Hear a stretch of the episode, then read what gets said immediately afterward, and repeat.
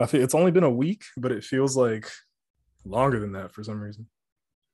Well, because I was gone the week that you last did it, so it's been like two weeks for me and you. It's true. It's true. Uh, yeah. Uh, we're live, by the way.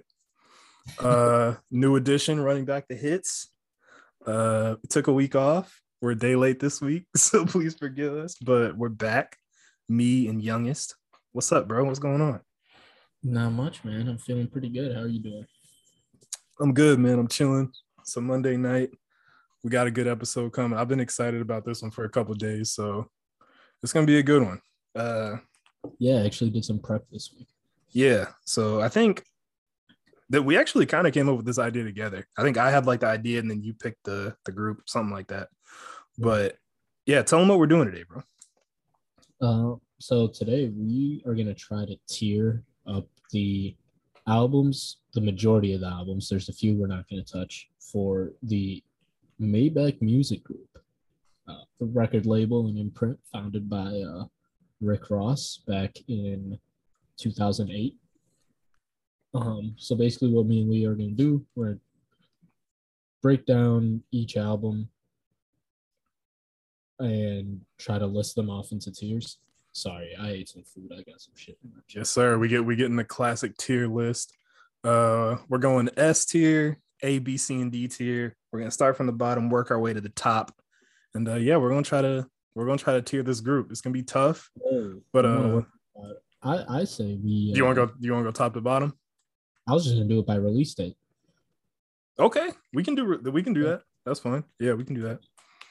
One one rule we have is everything can only have four albums except for tier D. The the tier D is going to be all the leftovers, but everything else can only have four albums. Um, the albums we're not going to touch is Triple C's Custom Cars and Cycles, um, which is actually a pretty good project, by the way. If you've never heard Triple C's, it's Gunplay and uh, some other guy, but uh, it's actually like a pretty yeah, dope project. Rick Ross is on it too. He, okay, yeah, yeah. Well, I don't know if uh, I don't know if he's an official member, but I feel like he was on a couple songs in the project because I went back and listened to it too. Pretty dope project, honestly. So we're not yeah, gonna we're not gonna touch on it, but it's dope project. Yeah, members include Rick Ross, Torch, Gunplay, and Young Breed. Apparently. Yeah, but yeah, we're not doing that today. Uh, what's the other one that we're not doing? Um, not doing the two Stalley albums. Yeah, um, no Stalley. Are we gonna do Gunplays? Uh, gun, well, yeah, because he only has one MMG release, right? Okay. Did you listen to it? Yeah, yeah. I did listen to it. Yeah. See, I actually did prep this week. Look at that. I think I heard everything on here. There's a few I might not be able to talk about at length. So I'm gonna pass those over to you. Is there anything you feel? I mean, you don't have to tell me exactly, but is there anything you feel like less comfortable talking about, or you don't really remember or didn't listen to? No, I mean, I I listened to everything the past week. I listened to all 23 of the projects that we're doing. Um, some of them more than once so yeah, I feel. I mean, I can. We're not going. We're not going to spend like all day on them because there's so many. But yeah, I can. Mm-hmm. I feel pretty good about all of these. I'm excited. Before we dig into it, though, uh, you want to talk about MMG a little bit and like how you feel about MMG and your relationship to. Yeah, I mean, MMG is like kind of interesting because when you look at groups from that time, like MMG and Young Money, even like Good, I feel like MMG as time has gone on, their artists are still kind of producing at a pretty good clip compared to I mean, like a lot of the young money guys are not really around. They're not doing music. Uh, a lot of the good, like good's not really what it was anymore. MMG is still through their like beefs and all, they're still kind of like this unit and they move as such. Um, they've been consistent. I feel like they're kind they kind of get underrated, especially when you look at like the longevity and what they're doing now. So I got a lot of respect for MMG, man. Their artists are pretty good. I mean, there's used there aren't really there's like maybe two or three albums that we're gonna talk about that I think are duds, but they're mm-hmm. pretty con- they're pretty consistent. So yeah, salute to MMG. Yeah, I think one of the things you like made a good point on is that they're still kicking around. And I'd say one of the reasons for that, at least to me personally, it feels like a makeshift group of people. I don't feel like Rick Ross and Meek Mill make similar music. they sure as hell don't make similar music to Wale.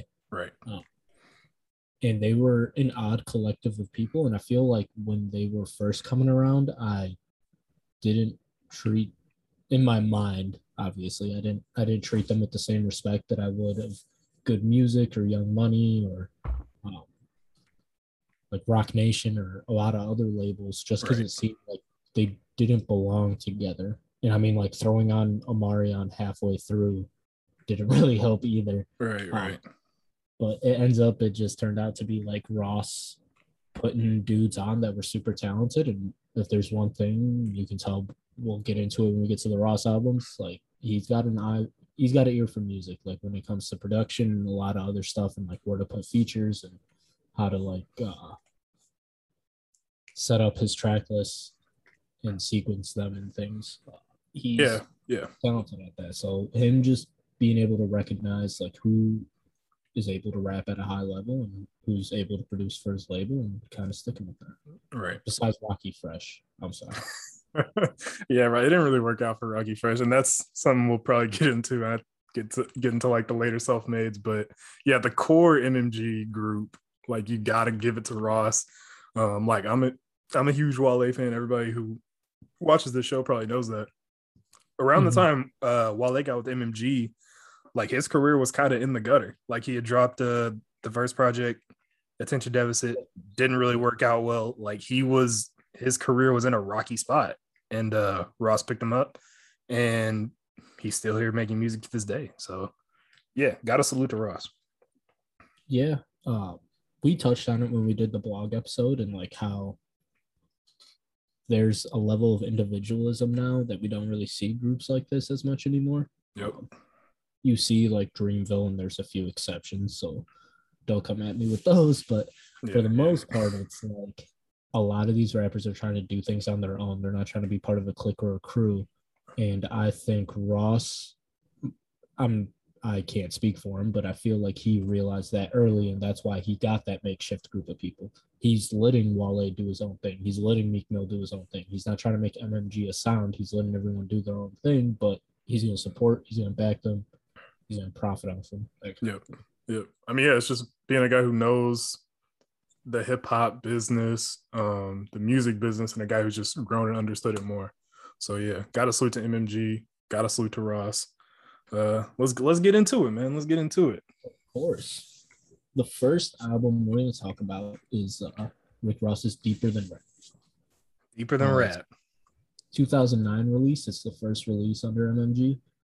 And I fucking love this album.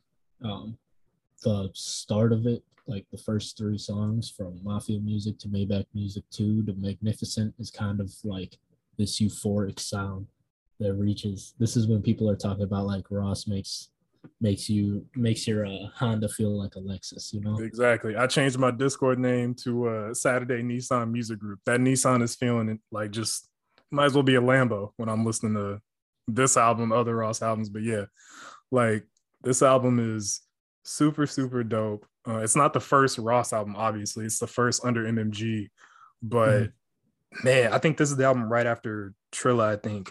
And yeah, this album is great. Just to give my tier nomination, uh, I didn't know we were doing four S's, but now that we're doing four S's, I I don't mind putting this in as a S tier. Honestly, I had it as an A, but I didn't think we were doing four. But if we're doing four, I I, I would put it S tier. Um, you're not gonna get a lot of argument from me. I love this album. Uh, I would put it on the brink just for now, just because it's the first one. I don't.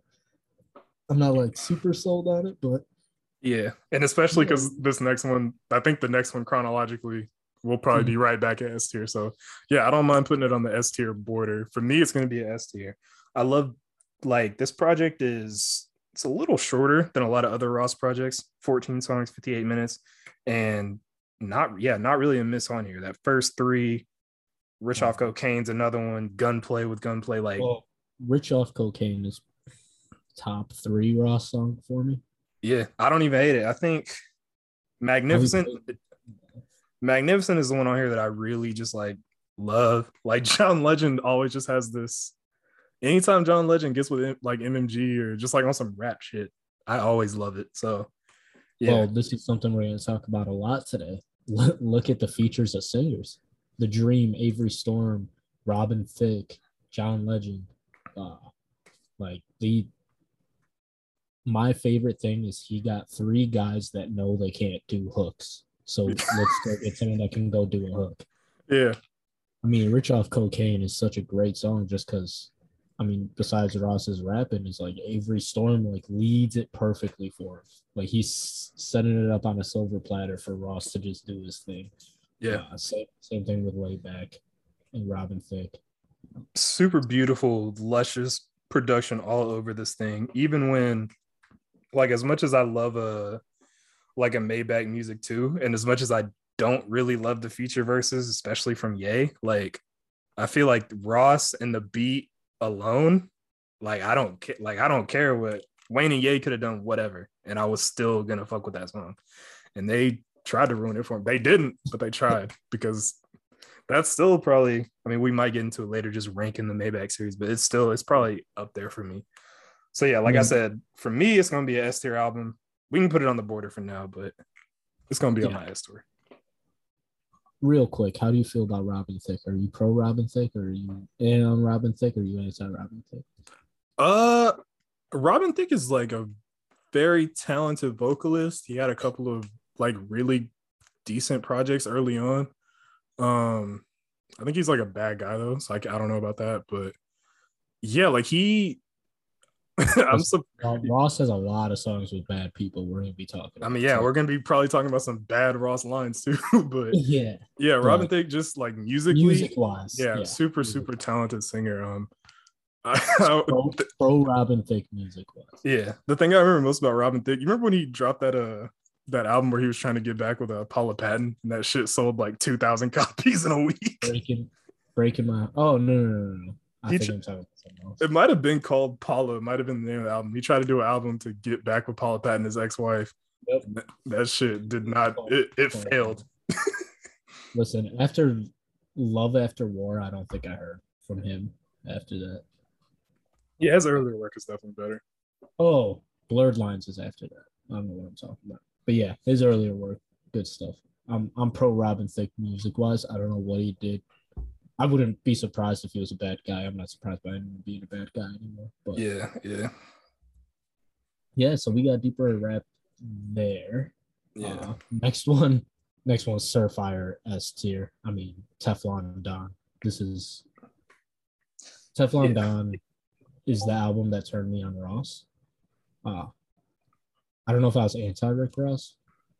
I just like didn't really pay him any mind. Right.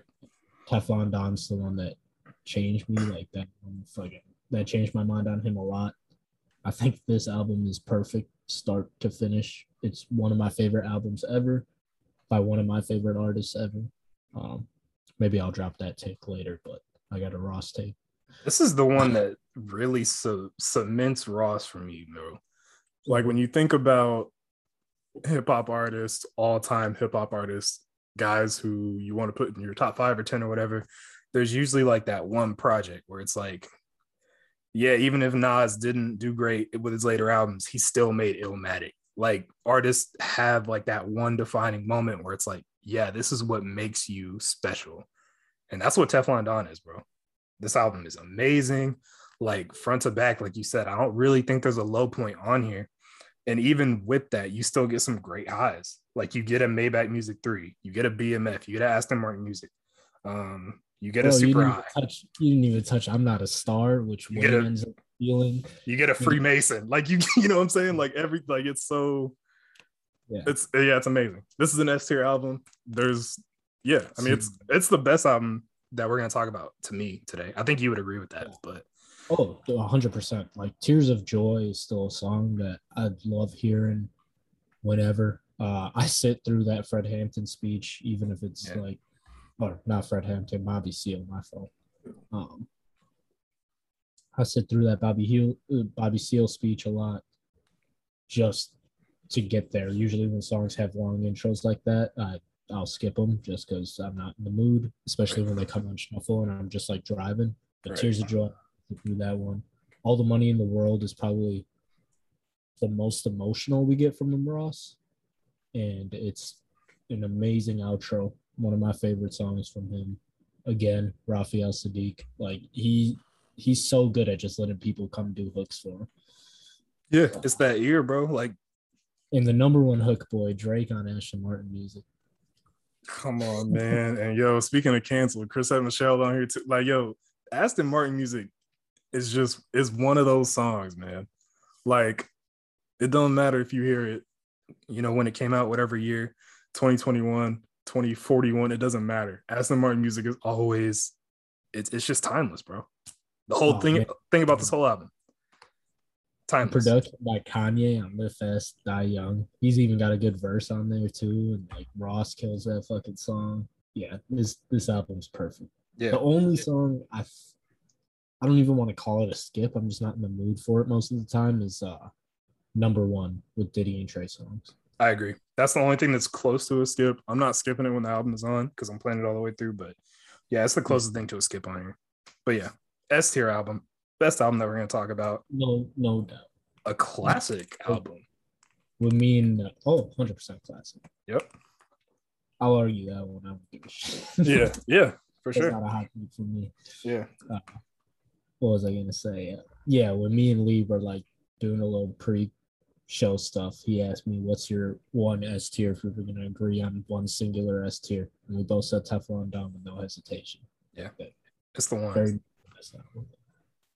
And then, so now MMG up until this point, like we didn't really hear much from anyone. Ah, and Ross decides to drop Self-Made Volume One, where we get Self Made Volume One.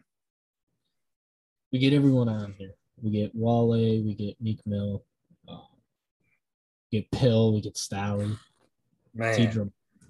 Pill. You want to talk about a blast from the past? Fucking pill. How do you feel about self-made? One? I think Self-Made One is the best of the series.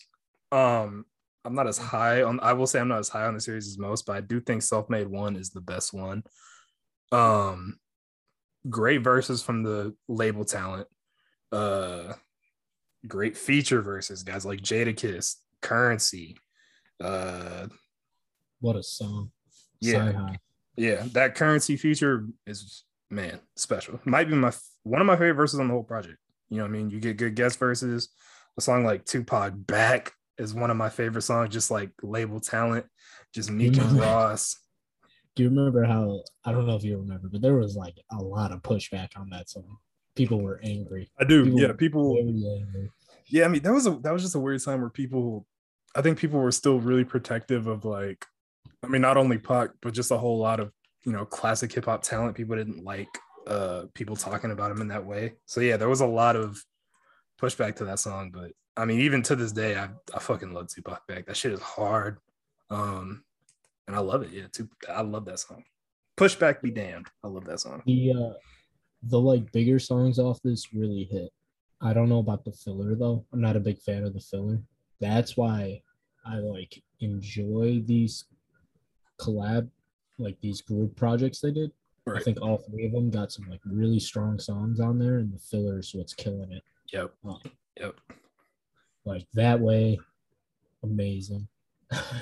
Yeah, that Well- three song run of that way I'm a boss and don't let me go Exactly. amazing. But yeah, I feel you on the filler. That's a thing that is a problem with all three of these self-mades, but I think the highs on self-made one are probably the highest. So that's why I think it's the best of the three. If we were tiering this, just to give my tier, I think I would uh I think I'm gonna go C. Wow.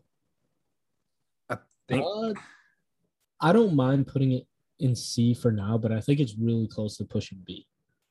Okay, I yeah, because when I had my pre, because we kind of decided on the four per, I had it as a B tier, but I think I had I have like five B tier albums listed, so I had to think of one to push off. So it's on it's for me, it's on that C B borderline. It's close. So yeah, we Yes. can How put it as a feel- placeholder. How do you feel about the J. Cole verse of Fitted Cap? I actually really like it a lot. like I love I love that song. I love the back and forth between everybody on that song. Like yeah. It's Like- it's definitely one where everyone feels the most natural, especially in this project. yeah, anytime Cole and Wale get together on a song, I'm usually gonna enjoy it. So yeah, I love that song a lot. Yeah. Next, this is where we might have a little bit difference. I Yeah, ran ambition yesterday. Um, I was out of town. I had a little bit of a drive, and I ran back ambition, and I was fucking, I was ugly boy rapping along. On the, I feel like Wale, Wale is probably gonna be the artist where we have the most differences. So this will be interesting to see where we put the Wale projects, especially when we get later in his discography.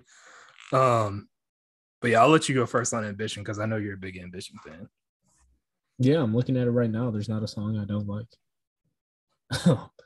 I think I think it reaches like a lot of different sects of Wale. That is true. I think he like he starts off rapping like a lot. Yep. He slows it down a little bit and you get a little bit of the what I call Wale's love music. Yeah. Closing Lotus out Flower Bomb, of course. that, that weighs on both of these, but that weighs great song. Uh the lead single, I think. Yeah. Lo- Lotus Flower Bomb, another single, one of one of Wale's best songs.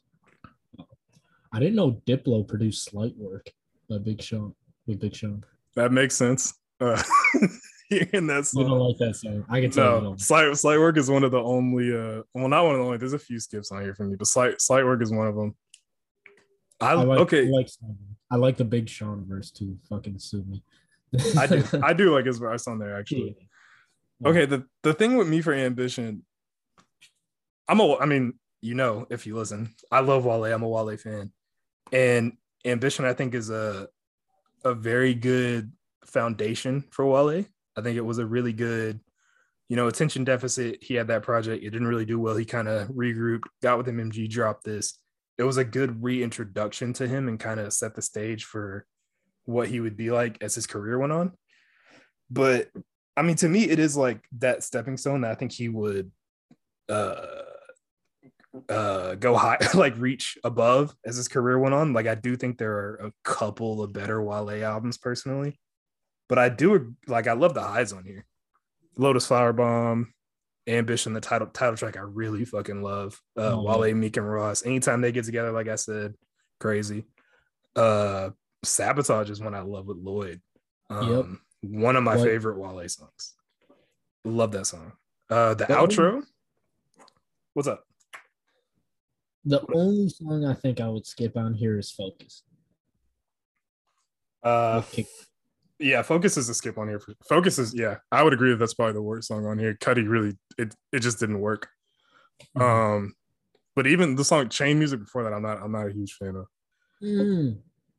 I I will say like there's a like the beginning of the album, the first couple songs, they don't really like grab me like that. Like Double M Genius, I kind of like Miami Nights, I'm not really like that into. Legendary is cool, but then we get to Lotus Flower Bomb, and I'm like, okay, now we're really here. But then we get Chain Music and Focus, which I'm like, ah. But then we get Sabotage. Like, I think the album gets better in the back half to me. How do you Um, feel about White Linen? I like White Linen. I like White Linen. Um, but I don't like Slight Work. like, but I think the back half of this album is better than the front half. But I mean, yeah, like I said, this is gonna be Wale as an artist where we disagree the most. To me, this is probably like it's probably a C. Yeah, That's crazy. This is an S tier album for me. Nah, come on, nah, come on, bro. I swear to God. S tier. This is my this is my favorite Wale album.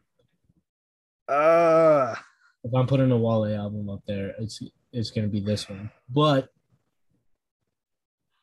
I'm gonna be I'm gonna compromise with you. We gotta at least put it in B. Uh, like okay, uh, because I'm fine with it being in B, but oh my, like there's gonna be like a couple other Wale projects that I want there more, especially his most recent one, which you probably won't agree with, but uh, yeah, we can we can we can do B for now, but all right We'll revisit. Ambition. That's crazy. All right, next one. All right, this one. Uh, shit. Never mind. I got ahead of myself. Um, Next one, Self Made Volume Two. Yeah, Self-Made we 2. add the also great fucking Omarion. Yeah. yeah, Omarion is here. Uh Ace Hood is here. Not his label talent, but great fucking that song with uh who's on that song? Ace Hood and Bun B with gunplay. Fire. Black on black. that song is heat. Some good Yeah. features on here, some good songs from the label talent, but same thing. It's same thing with Self-Made One. Some highs, a lot of filler. The highs aren't Mhm. as high on here for me. Like, I love, I Oh. like, I like all birds with Ross and French. MIA with Omarion, I enjoy. I was gonna say the three song run from MIA to Bag of Money Bag- to Let's Talk. I'm a big fan. Yeah, and I would That's- include, I would include Black on Black there too. I like those songs, but I Mhm. mean, it's to me, it's not, it's not like, it's not like Tupac back or I'm a boss or that way. Like, it's not that strong. Mhm. Um, uh, I wouldn't mind putting this in D, honestly. we can put it in D. I- Yeah. I don't. Um, I do want to appreciate that three song run though, because that's Omarion really did put his foot in that. Yeah, Oh. like yeah, that M- MIA to Black on Black to like that four song run is probably my favorite part of the album. Um, yeah, it's really the only part I really go back to. I listen to Acting Up every once in a while, but that's it. yeah, yeah. I gotta listen to Power Circle again. I I didn't revisit this one. Um, I listened to Self Made too, like enough, Right. but I didn't revisit Power Circle. So I'm gonna go back and listen to that because I didn't remember Kendrick ever being. here. I, it's weird. It was a weird placement as an intro with like all those artists to me. Like it, I don't know. It was kind of weird. I would have liked that maybe a little bit further into the album. It's fine, but yeah, like that whole front half, it just doesn't do a lot for me. Um, so yeah, I'm I'm cool with that in D, D tier. Uh, next one is Rick Ross's "God Forgives, I Don't," which what a great fucking name for an album. Really cool name and a really cool uh album Cover. cover for the especially for the deluxe. A really cool album cover. Mhm. Uh, I like this album a lot. I think it's a good I album. Well, we talk. I I'm- mean, yeah. When I'm when I'm talking Ross, for me, there's only one album that I think is not good, and we'll get to that later because it's not God Forgives I Don't. This is a good album to me, front to back. Like there's moments all over this project that really keep me engaged and entertained. Um, a song like 16, where you get to hear Andre 3000, uh, so sophisticated, uh, ice cold with Omarion, another Omarion. Uh, Three Kings, I, I thought was cool uh, with Dre and Jay. I feel like it kind of underwhelmed me a little bit just because of who was on it. That might be my least favorite Jay and Ross collab. Yeah, and especially They like got, they got like- a lot. yeah, because yeah, when you like when you hear those names, like you you have pretty big expectations. It was just fine for me. Kind of underwhelmed me a little bit, but Maybach Music Four is on here, which might be my favorite. I like it a lot. Um, I don't know which one. I don't know which one. Which one is your favorite? How do you feel about Maybach Music Four? It's fine. Um, I think him and Ne-Yo have done better songs together. I think I'm the reason. a big fan of the Maybach music series. I think they're all like the same to me. I don't know.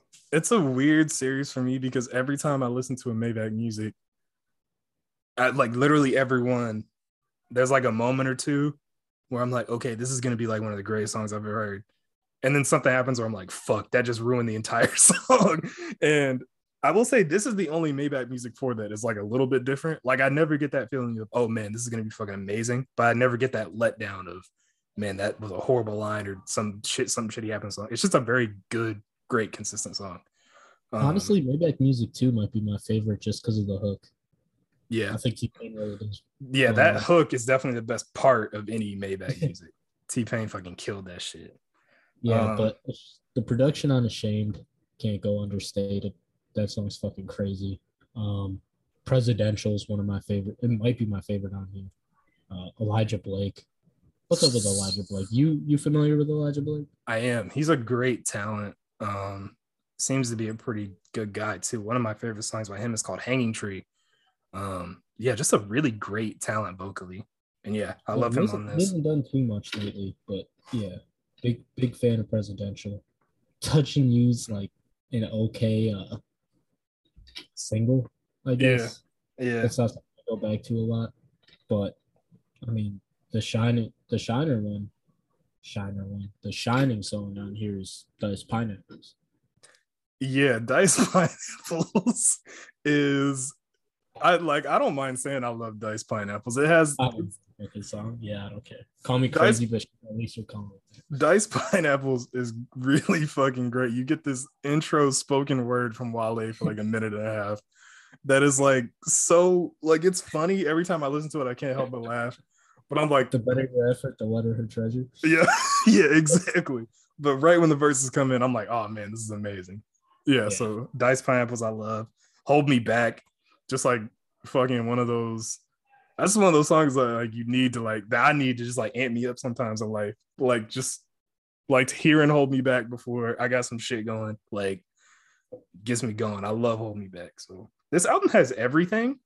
Um it doesn't to me it doesn't have like a lot of peak Ross. Like I don't know if it has some of like the best like top five, 10 Ross songs, but there's just there's nothing like really horrible on here, and there's some good to great stuff on here.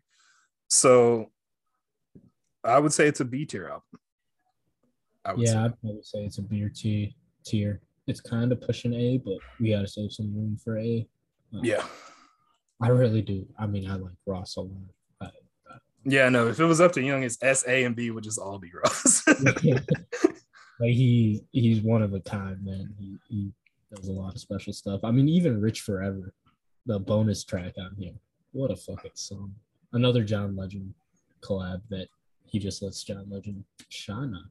Yeah. And the, the outro on the standard edition. Yeah, Yeah, the stop, out- stop singing your fucking hooks. Let let the song play. You Can't sing. Yeah. The outro on the traditional or the standard version, 10 Jesus pieces with Style Hands and Line Love. If you listen to the blog episode, you know I love Stalley, so I love that. That's the outro to like the standard edition. Um, Mhm. but yeah, I like this. I like this as a B tier. I think that's that's a good spot for it. The next one, this one, this one's interesting. Dreams and Nightmares, Meek Mill's debut. Um, I will say, outside of the lead singles, I think this shit is underwhelming as hell. Uh, I was not a fan of it.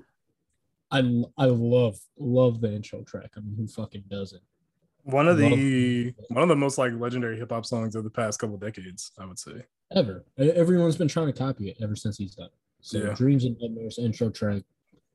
Great song. Glad we got that out of the way. Young and getting cool. Amen is cool. Burn is cool. I mean, Big Sean, another Big Sean verse on MMG. That's pretty good. It's hmm hmm but the rest of it, I don't like layup. I don't like layup. I don't like Young Kings. Uh, In God We Trust is like super underwhelming, especially after Dreams and Nightmares. Yeah, I mean, so Meek is an interesting guy for me. It's something that I've even brought up in the Discord, where when people talk about MMG, they kind of look at Wale as like the failed child of MMG, the guy who like never really lived up to his potential. And to me, that guy should be Meek Mill. When you look at, you know, even like especially Dreams and Nightmares intro, shit we were hearing from Meek early, Dream Chasers mixtapes, all that. Meek was really primed to be that guy. And I feel like when you look at his album discography consistently, it just really hasn't lived up. I think he's a guy who has always dropped average albums. Like I'll, I don't think there's like a trash Meek album. I don't think there will, for me personally, there probably wouldn't be a Meek album in the B tier. I wouldn't argue it if you maybe want to say one or two are, but this album to me is just, it's okay. The highs are really, I will say there are some great highs on here. Traumatized is a song that I really love. Maybach Curtains, John Legend again, just killing shit on MMG track. Uh, Tony Story Part Two, I love the Tony Story series. Um, but yeah, outside of the stuff that I really like, like there's some shit on here that I just don't think is good. Like Young and Getting It to me is just has not aged like that good at all. Like it, it doesn't sound, it sounds like really bad now. Um, Uh, I just like Kirko Bangz hook on there. I don't think Meek's versus do anything for me. yeah, like the last to me, it ends on a really bad note. Like I love Tony Story Part Two and Who You're Around, but Polo and Shell Tops, Rich and Famous, and Real Niggas Come First, like it just it ends with a really it leaves me like with a really bad taste in my mouth. So in my I had this as a C tier album. Um, Mhm. but if we're only doing four per, I don't mind it being D. Yeah, I think it's D. I mean, in my personal opinion, it's his worst album. I'm comfortable saying that. I would agree. I, I like the Meek albums a little more than you do, I think. Um, I think he grew a lot more after this one. Um, he kind of touches like the similar style on, on his next one, which we'll get into eventually. But I think after that, uh, especially when he does his time and he's in that relationship with Nicki Minaj and all that shit, uh, I think he he approaches musically a lot differently Yeah. and I think it's for the better for the most part. So, Yeah. And yeah, I will say that to agree with you. I think Meek, as as much as like I said, he's kind of a guy who was kind of undelivered from his potential. He's a guy who has, in general, got better as time goes on. I think he's learned how to make better songs. Um, and yeah, so yeah, I, I don't mind putting this in D tier. I'm fine with that, This next one you're gonna want to put in D tier. Oh. I don't even. I don't, I don't even want to talk about this shit, honestly. Listen, I I'm cool putting it in D tier, but I do think it's not that bad. I think you're hitting on it just a little bit too much. There's some songs out here, man. Fucking hate this album, bro. By French Montana. Yeah, we're talking. Excuse my French by French Montana. Uh, no, like this up. No, this album stinks, bro. Like, okay, here's the thing. Here's the thing about this album. I cut it on maybe like last Thursday or something like that. It was Thursday or Friday. It was kind of end of the week. I'm joyful. I'm trying to get through my life. This is one of the most boring albums I've ever heard in my entire life.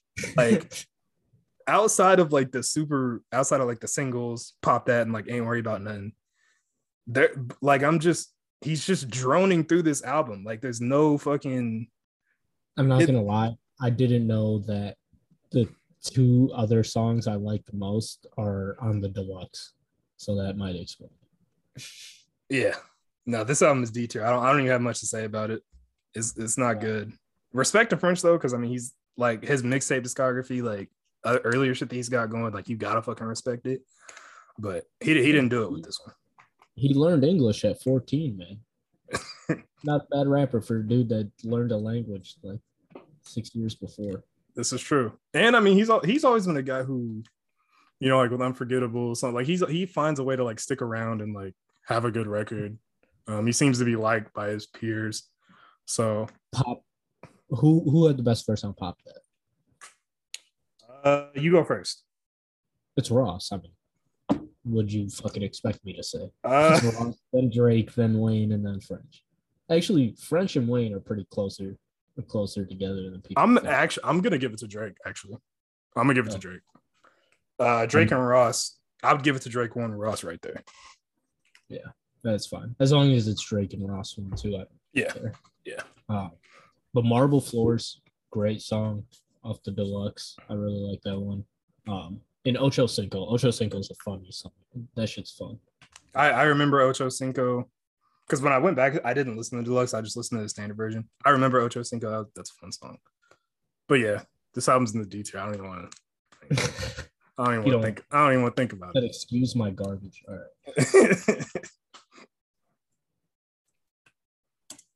What's the next one we got? The next one we got is uh The Gifted by Wale. We've actually talked about this album before, and I said Wale would be the most like contentious artist amongst our combos. I think we're gonna agree on this one.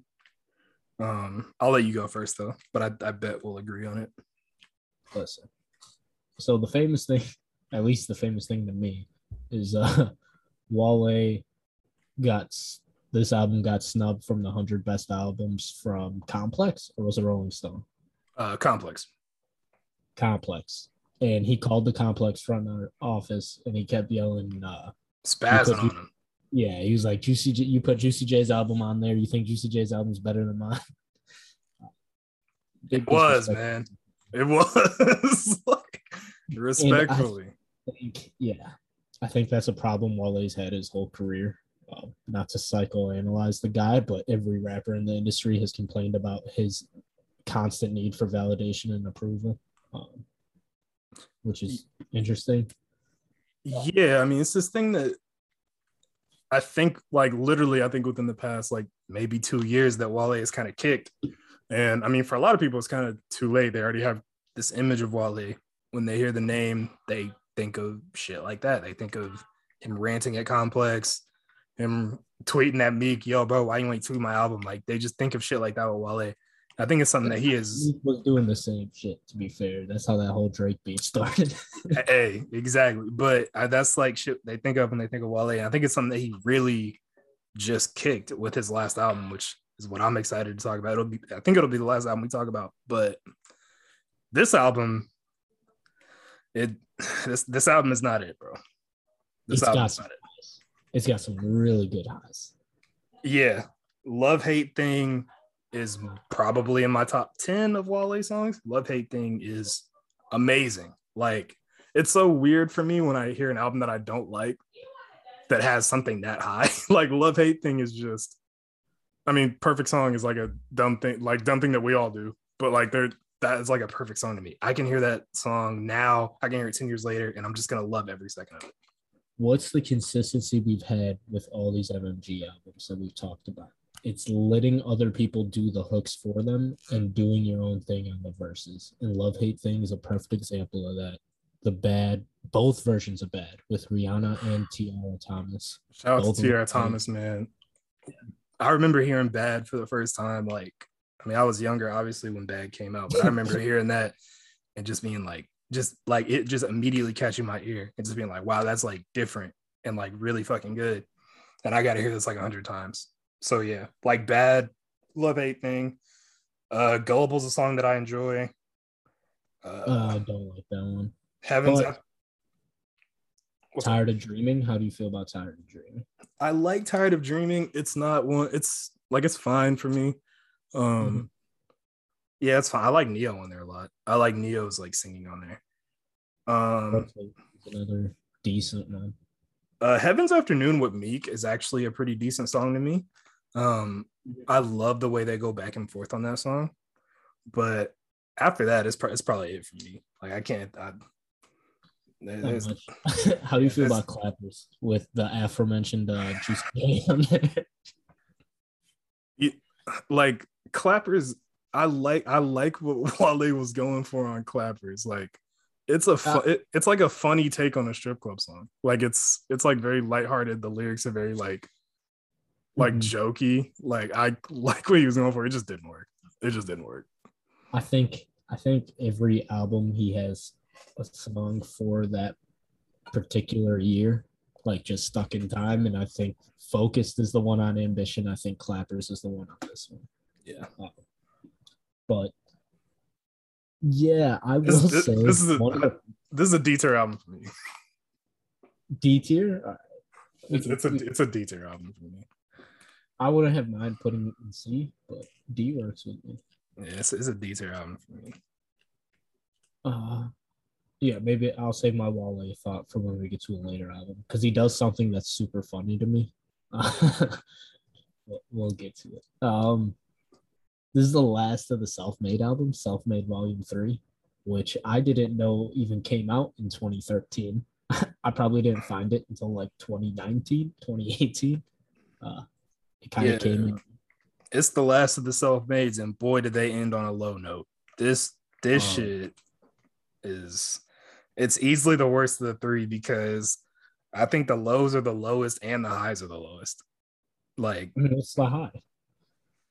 uh black grammys like, le- legit i think black grammys might be the high i i love Oh, uh know you better. I like know you better. That was a radio song. yeah i mean even i mean y'all know i like lupe poor decisions i didn't hate at the time i don't listen to that shit now but at the I time i liked it uh Lil I Sn- had poor, decisions. Um, the Lil Snoop intro. and The Lil Lil- Snoop intro is what I was about to say. I love Lil Snoop on the intro. Rest in peace to Lil Snoop. Um, man, just like a really great presence on that. And I love how they started the album off with him. I think it was a really great way to start the self-made. Because it's you know this big group affair, but I'm just gonna start it with one voice, and that voice being Lil Snoop. I, I like that a lot, but I don't I don't like much else on here. This is a this is another Yeah. this is another detail album for me. Listen, if you don't have an artist that's gonna pan out, stop forcing him on your shit. There's way too much Rockie Fresh on here. A lot of Rockie Fresh, which is not great. I mean, well, people thought Rockie Fresh was gonna pan out for some reason. I don't know if they thought that in 2013. I don't know, but yeah, D tier album here. Yeah, I already started typing it before you even said it. Mm-hmm. Okay. The next album. So we're skipping the Stalley album. Yep. Lee already sung his praises about Stalley. And Yeah, I enjoy Stalley, but it just you know it is something that when people think about MMG now, Stalley's not really a guy they think of. Um, but yeah, I, I love yeah, but I still love Stalley, super talented guy. But yeah, we're gonna skip it. The next one is Mastermind, Rick Ross. What a fucking project. You want to go first on Mastermind? Youngest, you're gonna hate me, bro. Oh, So. yes, I'm gonna hate you. If you're gonna fucking start it like that, are you kidding me? So here's the here's the thing. I said earlier, Ross is usually good for he's good for a good project. Like he's never really gonna drop a dud. And I said there was one exception to that. And it's this project for me. Like there's a couple moments that I really enjoy. Um that we talked we've talked about a couple three song stretches. That three song stretch from The Devil's a Lie, Mafia Music 3 and War Ready amazing stretch, I would say. Really, really great. But uh outside of that, man, there's not What a fucking beat by Scott Storch. There were 60 naked bitches in the embassy. He was in the wrong room, bro. Oh, what a I think fucking the thing about this is I think it's just it's just Ross not being it's Ross at the worst Ross.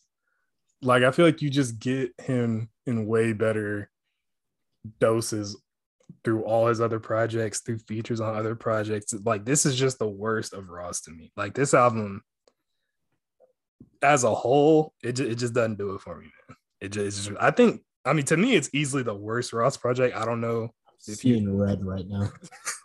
I- I'm like- eh, Okay, so is is this not the worst Ross project to you? No, black market is right there. Nah, Black Market better than this, man. Bro, black market is right there. Black Market better than this. oh, Um, madness. I mean, yeah, we're not gonna agree, but I had this in the D tier, bro. Like this is just it just didn't do it for me. I mean, outside like those couple moments, like Devil's a Lie, Mafia Music War Ready, I really enjoyed, but man, there was some shit on here that just no, no. You don't like In Vain or Sanctified or Thug Cry Black and White? I mean, Thug- Thug- give- this is what I'll give you. The first half of the album struggles until we get to Devil is a Lie. I think it's I think it's a little shaky. I agree on Thug Cry. I think Thug Cry is, is pretty good. Yeah, Walking Walking on Air is not bad either, but Damn, that's fucking crazy. I mean, Devil is a Lie is probably my favorite Ross and Jay Z feat collab. yeah, I mean everything about it is the best. The beat is fucking amazing. Like it's built for Hove to me. Like Ross is great on it, but it's like a beat tailor made for Jay Z, and uh they're Mhm. amazing. Yeah, that's it's between that and uh Freemasons off. Definitely, yeah. But Yeah. Devil, that's definitely one. That's fucking nuts. So it's a D for me. What what is it for you? It was gonna be a B for me. So I'll put it in D for now. I But if we uh, I, a I could I, I I could see it being C. I can Okay. see it. I can see that. I'm I'm gonna put it for at D for now, and I'll fight it. I'll fight for it at C later. Yeah, I mean, I feel yeah, this will probably be the album that you fight for. I think I'm gonna have just looking. I think I'm gonna have one that I'm gonna be fighting for. So we'll see. Well, I had to fight for ambition. Shit. I, well, ambition. I had. uh Oh yeah, because you had it at fucking S. like Jesus Christ. Uh, You're the Yeah. one with the bad opinion, not me. All right, yeah. So we'll we'll have that there. What's up? What's up next? It's it's another Ross, right? yeah, it's another Ross. It's Hood Billionaire, which is what I think is his most underrated. I like Hood Billionaire a lot. I would agree with it being his most underrated project. I don't think it's as good as it doesn't have the highs or the consistency as like a Teflon Don or Deeper Than Rap, but Or Yeah. Mastermind. uh but yeah, I think this is just a a good project going through. Kind of like I said with God Forgives I Don't, just a good project going through. Like it doesn't have a ton of like just the highs for me, but there's some songs on here that I really, really love. Uh Trap Love. Like him and Gotti just have some really fucking great collabs. Um Listen, Yo Gotti, Yo Gotti forgot about a lot, and I don't know why. yeah, I mean, listen, if we if when we do that one episode that we were gonna do with our with that unnamed guest, we'll talk about Yo Gotti probably. So yeah, Trap Love with Gotti is crazy. If they knew it K Michelle is one that like I shouldn't like, but I really do for some reason. Um uh the yo, okay, the outro with Crit. I fucking love this song. Him and K.R.I.T., like I like I was listening to this song again. I was doing my prep. It was like Wednesday or Thursday or something, and I didn't remember who it was. And I was like, is that Anderson .Paak? Like when it first came on, for some reason, I thought it was like Anderson .Paak. K.R.I.T. is just singing like, I love, like, it's to me, it's an underrated skill of his. Like he sings with like the Southern drawn and like just this strength of a Southern singer, and it's great. And he, it's another instance, like you said, of just Ross and the MG guys just letting their collab collaborators like be at home and comfortable on a song. Um, so yeah, yeah, not I- a lot of singing, not a lot of singing people on this outside of K.R.I.T., Redacted, and uh, K Michelle. K Listen, Michelle. off the record, even though this is on the record, that uh, Redacted singing on here pretty fucking good. Bad guy, terrible guy, It's pretty good. Fucking piece of shit. But yeah, Yeah, we playing we playing that at the funeral when when when it's official that we can when we can get it going again. Um Yeah. but yeah, this that, is that hurt to pre- I Yeah. I pressed play on it. I felt like I like I was just doing listening to the album for prep, and it played. And I was like, "Fuck, he's so good. This is the only time I'm gonna do this." Yeah. I'm gonna avoid it for a while, but yeah, the Snoop Dogg verse on here was actually super impressive. Uh, he did not mail it in. I didn't feel. Yeah, no, I think I mean I think the only feature that I don't really enjoy is probably Boosie. I don't really love Boosie on here. Another guy who we're not fucking with anymore.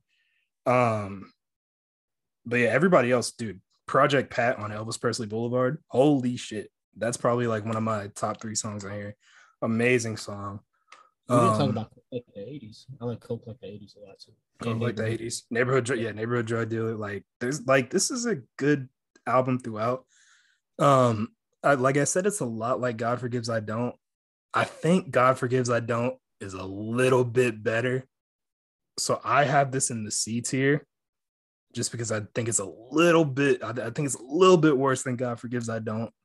So I, I have this in the C tier. Yeah, I think this is C tier. Um, it's not Ross's like best work. I think it slipped through the cracks. Uh, Ross kind of had a down period where he wasn't really selling a lot. People weren't really listening to him, and I think this was a result of that. And going back to listen to it now, it sounded a lot better than what I remembered. I remember a lot of people were disappointed in it. So yeah, de- definitely the most underrated Ross. I think I think we would we would agree there. the next uh, I this was interesting to listen to. Uh, Sex playlist by Omarion. You know, spending the whole prep week like listening to Ross and Meek and Wale. We get to an R and B album. Uh, Lee, our home R and B correspondent between the fucking two of us. What's the what's the word on Sex playlist? Ah, you would think that a guy like Omarion, who is a really talented vocalist, his debut album "Oh" is an album that I really enjoy. I'm trying to is one of my one of my favorite songs from that Were era. you dancing in the rain? I was dancing in the rain. I had my shirt on though. I wasn't I wasn't going like all crazy with the shirt off, but Omarion is a guy who is had a talented voice, and you would think like linking up with MMG with Ross, this guy just a great ear for luscious, beautiful music. That when he signs a R&B guy like Omarion, you think you would get a really, really great album coming. But uh nah, this album doesn't do it for me. Um I like I don't even like it's 13 songs. There's only like two songs that I enjoy, and they're at the very end. Uh, you like it is like a pretty passable song to me. I think it's fine. And the best, the best album, the best song on here to me is easily already, which is the outro. I remember when I was playing this, playing it, getting ready for the episode, I was going through it and I was like, damn, this album is worse than I remember. like I remember it just being like tolerable, passable. I was like, this shit is worse than I remember. And then already comes on, and I'm like, bro, why the fuck was the whole album not like this? like it's just this really beautiful song. And then the album just ends. And you're like, dude, what I, I felt robbed. Um, so yeah, this this album didn't do it for me, man. Yeah, this was the first time I listened to it. I remember when it came out, wasn't really interested. Uh, like Omarion, a guy that, like you were talking about the O album, Touch and Icebox, all that shit. really, really good stuff. And then he kind of disappeared for a long time and just popped up again on MMG. I remember it being like super shocking just what the fuck is this guy doing here? Yeah, it was very like Young Money esque, like how Young Money was just like signing random people who you like, damn, I remember that dude. Then he just ended up on Young Money. yeah, it was weird. It was like the MMG version of that. Well, this was my first time listening to it. Uh, I obviously have heard Post to Be. Like yeah. Post I mean, yeah, I, I like Post to Be. It was it was like a fun moment. Jhené's on there, and Jhené's one of my, Jhené's one of my favorite singers. So uh, the intro track I thought was produced pretty well with the saxophone and stuff. That like caught my interest. I was like, oh shit, I might actually enjoy this. And then halfway through, I was like, never fucking mind. This is yeah. I think this this album took me. It was a chore to get through. Yep, um, I think every other album I got through in like one or two listens. This shit took me like four or five, and it's like the shortest one on the label. Yeah. So yeah, he wasted a James Fauntleroy feature. Like I don't know how the fuck you do yeah, that. when you see featuring James Fauntleroy, you're like, okay, I at least got one. Nope. nope. Uh, I mean, he had one to me, but it just was wasn't that one, which was weird. So I think Sex Playlist is very comfortably last. Um, yeah. D tier. Yeah, D tier for sure. Let's not spend any more time on it. Mm-hmm. Uh, our next album is the album about nothing, the so-called Return of Wale.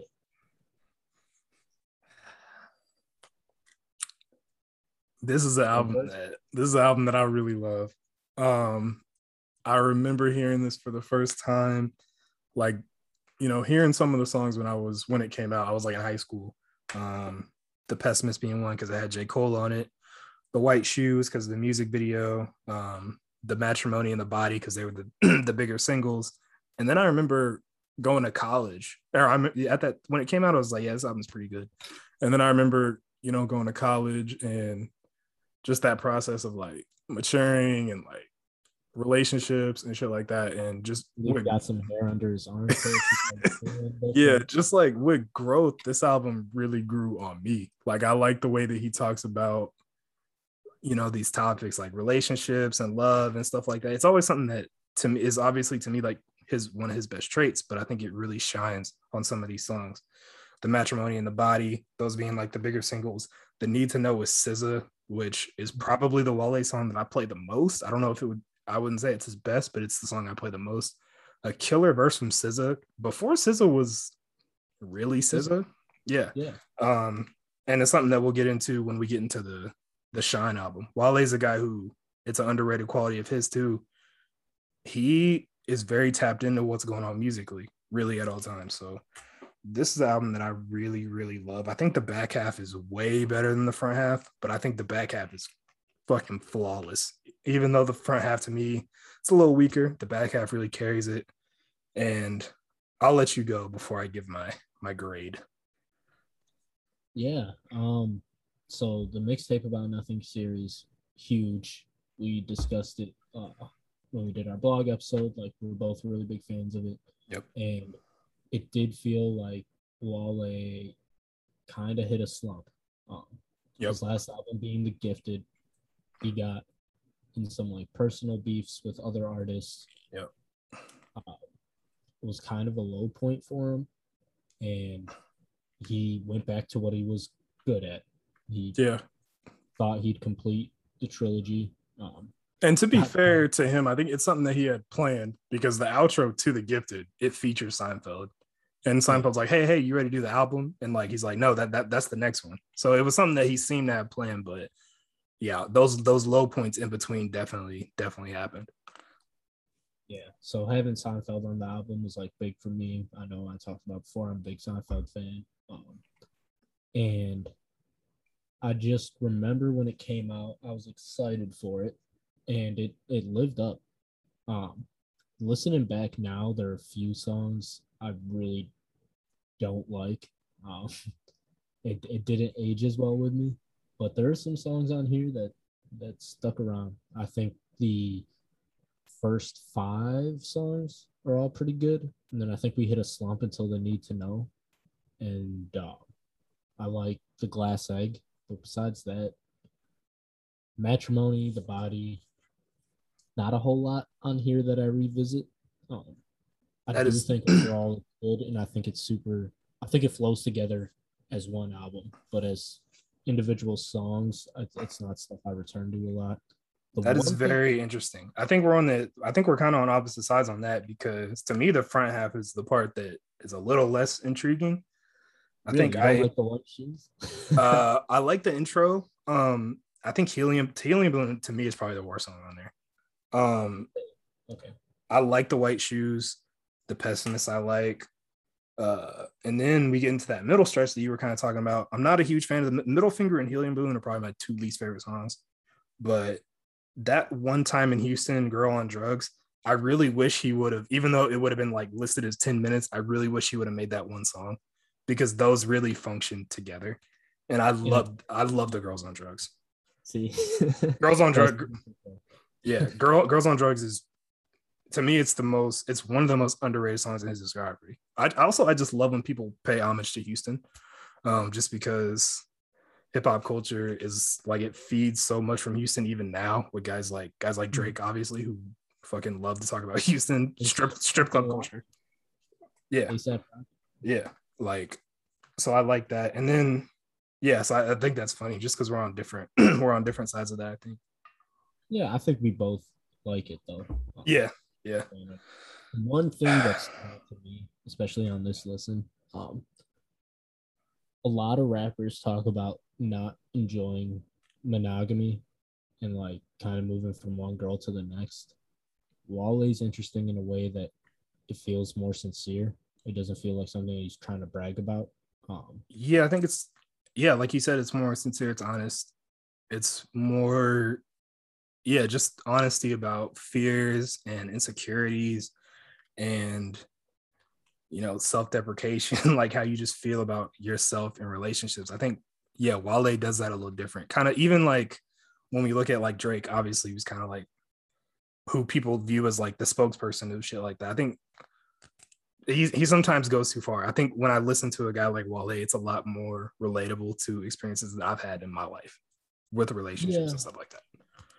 I mean, Wale, I forget what song it is, but he talks about like, I'm pretty sure it might be the matrimony. I don't know. Yeah, I mean that's the song that's just Yeah, really that's the song about marriage, but then Yep. he talks about like monogamy being redundant. Um, and he says monogamy is redundant. Sometimes you love someone and you can move on. Sometimes you can give them a ring without like any issues. Sometimes you married, you get divorced.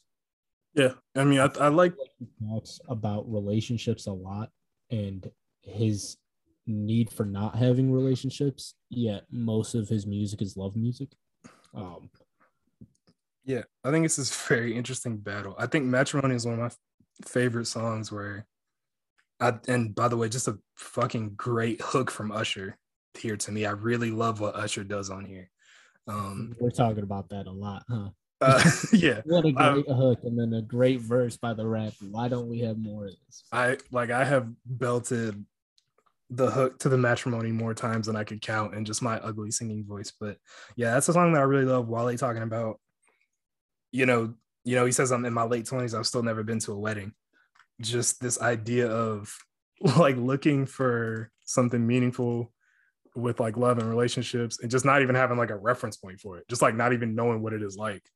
Um, yeah, I love I love this project. I for me, just my grade, it's a it's it's in the B tier for me. Okay. Uh,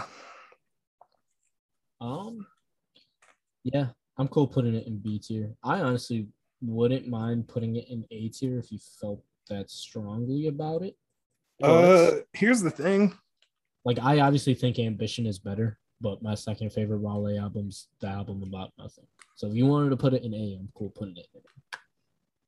leave okay i okay i would leave it in b for now because i'm cool with that being in a but i feel like we're gonna we're gonna talk about a Wale album later that i think should be an a tier that i'm gonna have to try to convince you is an a tier album so There, just just put it in b for now just put it in b for now I'm gonna But tell I- you from now, I'm not the biggest fan of the next two Wale albums, but well, we're gonna have to make some compromises between the two. yeah i mean and that, that's an easy compromise for me i could easily see that being in an a tier so just we'll, we can just put it in b for now but it, it could end up being there Next album is interesting. I fucking love this one.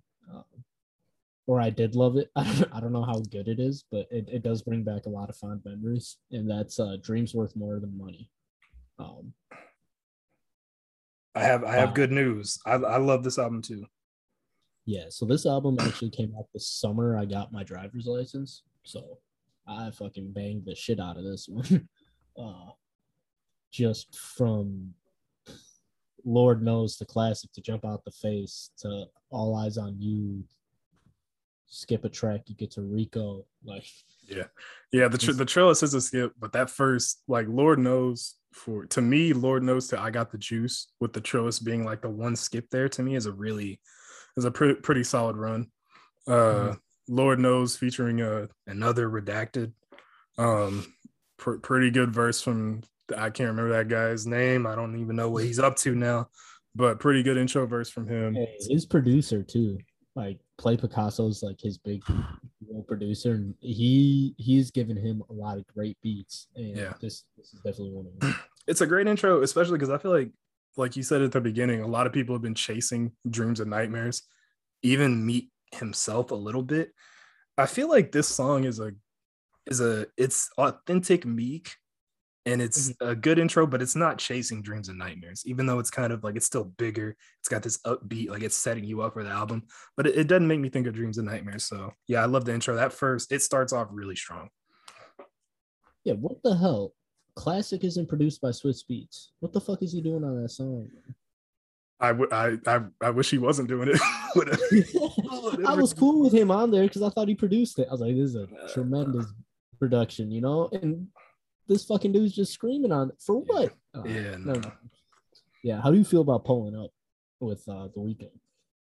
I like that song. It to me, it, this album is so strong. To me, it's not even like a huge highlight. It's a good song, but um, the right after that with Check is for me one of the one of the Mhm. highlights of the album. I fucking love Check. I feel like if you name a song Check, it kind of just has to be good. Like if you name a song Check and it's not good, you should like lose your hip hop card. Like every song named Check needs to be fucking amazing. So I love Check here. This this is the uh, last album where people saw Meek with the brightest eyes. Uh, he gets mad at Drake for not tweet, tweeting his album. Yeah, R- Rico is on here, of course. Quentin Miller is actually a credited writer on Rico. So He is. Shout out to Quentin, a really, really talented artist. If you were just making like Quentin Miller jokes and shit like that, please check out Quentin Miller music. He actually has some really, really great songs. He's a very talented dude, and he's been through a lot. So shout out to Quentin Miller. um Dreams worth more than money. This is interesting. Uh my gut reaction says it's a B tier album. I have it in B tier as well. It's my favorite Meek album. Um, it's just Meek. It's, it's Meek at his best to me. Um, championships we'll get to later. Wins and losses too. Uh, pretty solid. I still think there are improvements on his first album, but I, th- I think this is Meek at his best here, and I'll, I'll, I'll put it in the You B might tier. be right about that underwhelming shit because this really might be Meek's best album, and I, I, yeah, I, th- I think it's his best. I don't want to say clearly because I'll, I'll just go ahead and say it. I think Championship is right there, but I, I think this is the best Meek project to me. I'm glad you're high on championship because I am too. And uh, I thought that's where we were gonna differentiate. Next one is Gunplay's Living Legend. Uh, have you have, have you like heard this album front to back? Yeah, I listened to it for prep, and let me tell you, this would have been a fucking banger of an album if it comes out in 2012. That was my first reaction. He came out with this shit a little bit too late. Um, chain smoking with Stalley and currencies, just like oh my god, no, fuck, amazing song, dude. Currensy, like Currensy on here. We talked about Currensy earlier. Currensy is fucking amazing on this song. Gunplay 2 Stalley. It's one of the highlights of this album. One of the better songs out of everything that we've listed. Like it's one of the it's one of the songs that stands to me as like, damn, this is one of the best songs out of everything that we talked about. Amazing song. Yeah, I don't know how I feel about this with uh, YG. I actually I well it's a it, it's a YG song. It, the it's on a Gunplay album, but it's very much a YG song and I like it. It's YG in his element. Gunplay is kind of tagging along, even though it's you know a, a gunplay song, quote unquote. Um, but yeah, I like it. I like YG on here. Yeah, for for eleven songs, it's pretty fucking long. Every song is at least like three and a half minutes. There's like four or five minute songs yeah. on here, and there's a lot of features. I don't think anyone had confidence in this being any good. Um, I don't even know like what was Gunplay really doing up to this point? Uh, not I mean, much. He had, cartoons, he had cartoons and Cereal, and he was on the ASAP Rocky album. Uh, I think Symphony. Gunplay was a very. I mean, I mean, I was younger. I wasn't really there, but Gunplay was this guy who I think a lot of people, you know, in the know, kind of folks who were tapped in the underground and stuff like that. I think Gunplay was a guy who had a lot of interest. I mean, obviously, he got signed to MMG, so he had have mean, some kind of buzz. But cartoons I, and you know the Kendrick song. Yeah, yeah, yeah yeah, fucking kills that song. yeah, probably, I think best. Yeah, best verse on there. Um, I will say about this album, uh, I enjoy it like a fair bit. It's a really? weird, it's a weird album to tier because this is his only project with MMG. He's got other projects, obviously, but this is just like a really good album. It's only like we said, it's only like 11 songs, some longer songs, but that's not a huge issue to me. And I mean, he holds my attention. Uh, a song like "Be Like Me" with Ross, him and Ross just going back and forth. I love that song. Uh, we talked about the YG Currensy features. Um, I my favorite song is probably "Dark Days," which is I think it is probably the longest song on here. It's like seven, six or seven minutes long, yeah, and it's just him like talking. It's just like him talking that street shit, bro. And I love what Gunplay does on here. It's probably my favorite song on the album, even though I love Chain Smoking and the YG song. I love really every song on here, but I think that's the standout to me.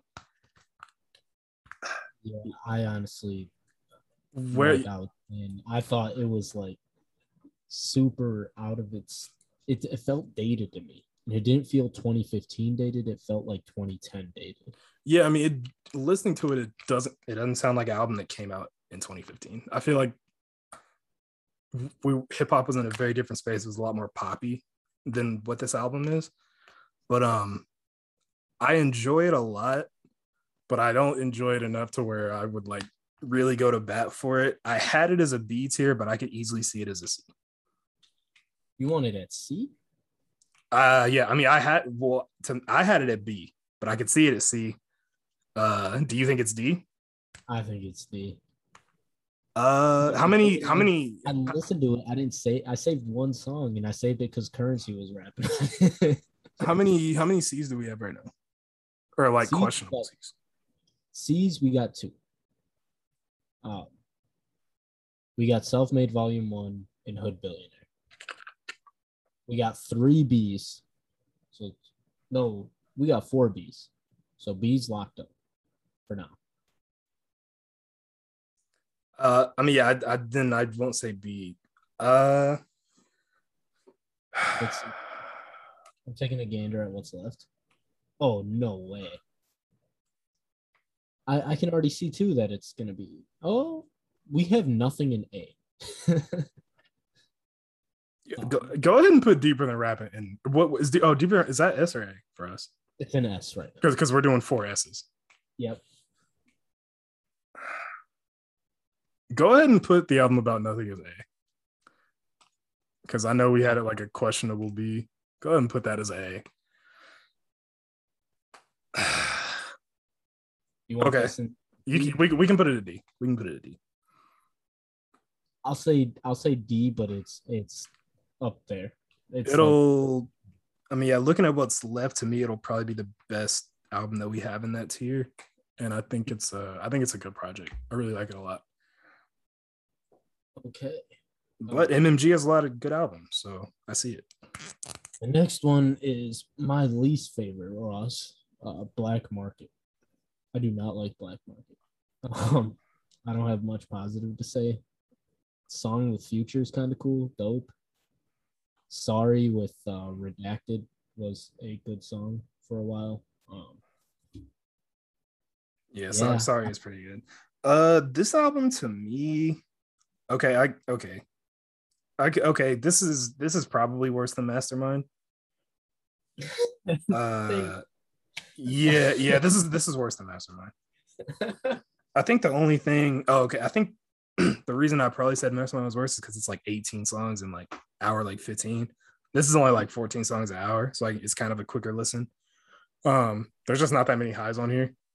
I love Crocodile Python, um, and Peace Sign. Those are probably my two big standouts here. yeah, yeah, I mean like- Ross with Jahlil Beats. I mean, got a good track record with him.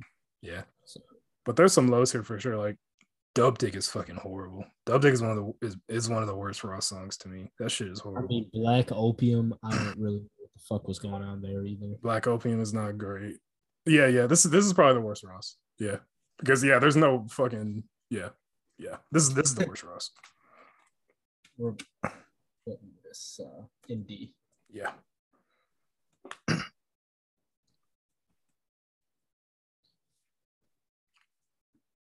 Yeah, not a lot of time spent on Black Market.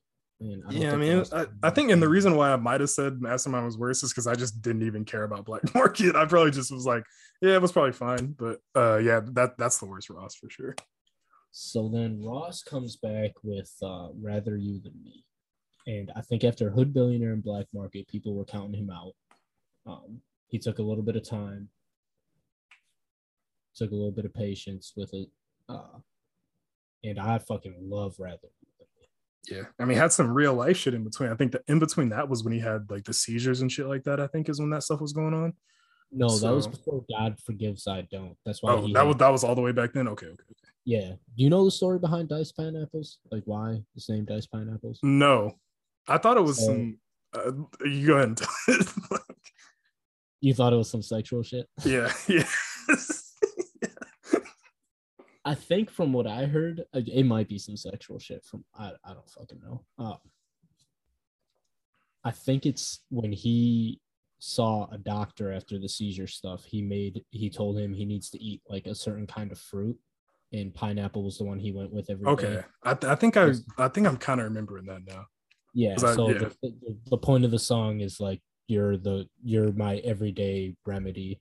Like Right. Okay. right, Pineapple right, is. right. So yeah. Uh, Yeah. And shout out to Ross for like getting healthier too. Like he's in, he seems to be in a lot better health now after all the shit that he's been through. I'm Um, glad. I'm glad. we're only like a couple, uh, like removed from Ross. Like we know Crawford, close personal friend Crawford. He just met Rick Ross, so we kind of Rick Ross has kind of been on this podcast when you think about it. Um, shout out to Ross. we- yeah, we sent uh, our our former guest, Yeah. good friend of ours, And future guest, he'll be back. He'll be back. and future guest. Yeah, he'll be back very soon. Mhm. Um, yeah, we we sent him a little message. We said, "Yo, if you can you can slip an invite to Ross, man, we'd love to." Yeah, yeah. Just let him know Yeah. we we love him, obviously. yeah. Yeah. So rather you than Rick me. Ross, Rick Ross, personally, personally, in my personal, he's in my personal top five ever. Yep, I knew I knew that was the take coming. I mean, listen, you could argue it because we were even talking another Discord thing in the in the pick'em chat. They had like a graphic who has the best three album run. It was all these artists, you know, Cash, Tribe, Yay, had everybody on there, and Ross was on there with uh Teflon Don, Deeper Than Rap, and Trilla. And I was like, damn, Like that is up there. That is up there with fucking like I love Tribe. Tribe had Tribe is probably my favorite on there. OutKast, yay. Bruh, that Ross run is right fucking there. That shit is a really great run. So yeah, Ross is an all-time act. And he uh comes back with rather you than me, Yep. which is fucking special. a I mean, comeback record when he really needed it and, and he delivered. he put a whole island, Santorini, Greece, on the map. I ain't know about no Santorini before. I didn't know about me. no Santorini, Greece beforehand. Yeah. Um, great intro. The intro is actually produced by like a college football player while he was playing college football. So like super cool Ross to give him that opportunity, and he really shines on it. Raphael Saadiq, of course, shines on it.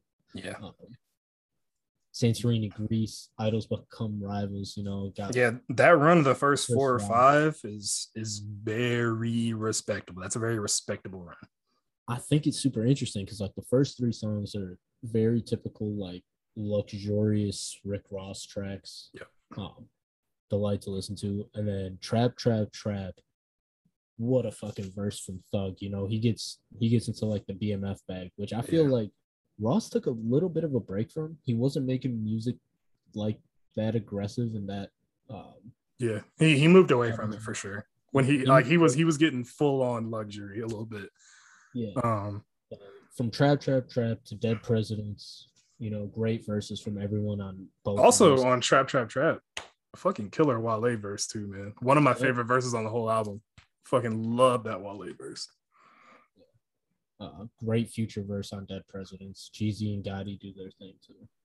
Um, she on my dick is actually not too bad of a song. It was a song I used to skip. Uh, I've come around on it a little bit more. I Yeah. think him and Gotti have a very weird dynamic. I don't think they work very well together. But uh, I agree. I think it's just they're two amazing. They're two amazing artists at their styles, but when they come together, it's not. It doesn't really mesh that great. Um, but yeah, that song is not as bad as it could be with when those two get together. I think she liked me. What a hell of a fucking single. I remember that was the single that like had people paying attention again. Like, wait, is Rick Ross back? Like, are we about to get a really good album again? And sure enough, we did. Uh, Yeah, this was an album that I saw a lot of people who just weren't in on Ross. Like it was a turn. Even like, I saw critics give Ross his respect on this album, which is weird Oh to yeah, me. a lot of a lot of revisionist history after Which, this shit. which is weird to me because I mean I like this album. I think it's a good album. I, I mean I don't. I mean it- it's not touching some to me. It's not touching like deeper than rap, Teflon Don, Trilla, uh, God forgives I don't like. To me, it's not as good as those projects, but it was it was Ross coming off of a down period where he really needed a good project, and he just delivered, man. Like it's a little bit of a shorter album. I think yeah, 14 songs, um, a little more you know tight than we expect from a Ross album, and he delivers on it. I think it's just a really good Ross album. But to me, it's just interesting how critically this was an album that was big for Ross. Like a lot of people, this was the album that made them respect Ross. It- It's just it's just a weird thing for me. Lam- I like it. Lamborghini Doors, another one with Meek. Uh, Lamborghini Doors, Anthony Hamilton. he mentions it on this album. Yeah, Anthony Hamilton, like, what a fucking. He's been. He's still making music, man, and it's still fucking Yeah. good. He's Yeah. been doing this for like thirty years now. Really, really talented. Amazing. But yeah, Lamborghini Doors was a big be- deal to finally have Meek back on a song. He mentions on the album earlier that like he didn't talk to him while he was dating Nicki Minaj because like Meek was in a weird place and Meek was in jail and all this shit. So Yeah, that's the one come- where you you hear like the skit, right? Where he's like going. Is that the one where you hear the skit and he's like going to jail to visit Ross or Meek, or is that a different song? Yeah. Okay, yeah, yeah, dude, I love Yeah, that. It's It- very cinematic. it sets the stage so you hear like the keys jangling from like the the police officer or whatever you hear he's like he's like yo i just i just hear meek down the hall and he's just like screaming that And yeah so I, I like one of the highlights for me just them getting back together get a great anthony Hamilton hook great hook from a singer letting them handle that and then they just handle the raps and i, I love that Okay. So now come to tier it. I would personally put this in A. But I know you said you like God Forgives I Don't more. and I like them both. So if you want, you can put God Forgives I Don't in A and this in B, unless you're against that idea altogether. uh i i like that i think i'm good with that because like we said, there's, I mean, just you know, great music aside, this was a big one for Ross. This one meant a lot. This one meant a lot for MMG. Um, yeah, I, I like it in A. Oh, you you like it in A? Yeah, Alright. I, yeah, like uh, we can, yeah, we can, we can do A. We'll just leave God forgives I don't in B. We can do it in A, because, I mean, like I said, I think you just can't brush that to the side of how, just like the respect this gained Ross as an artist. Like I, that means a, that just meant a lot to me because that means a lot for MMG. Um, Mhm. since Ross is the head, so I'm cool with that at A. Now I'm gonna let you wax poetic about Shine because I'm not too big on Shine. Um, I will I will say I'm not even gonna wax poetic about Shine because I'm not a huge well, I will personally I like Shine. There's a lot of really, really great moments on there from Wale. Like Scarface Rose Gotti is one that immediately comes to mind. I I remember that summer when this album came out.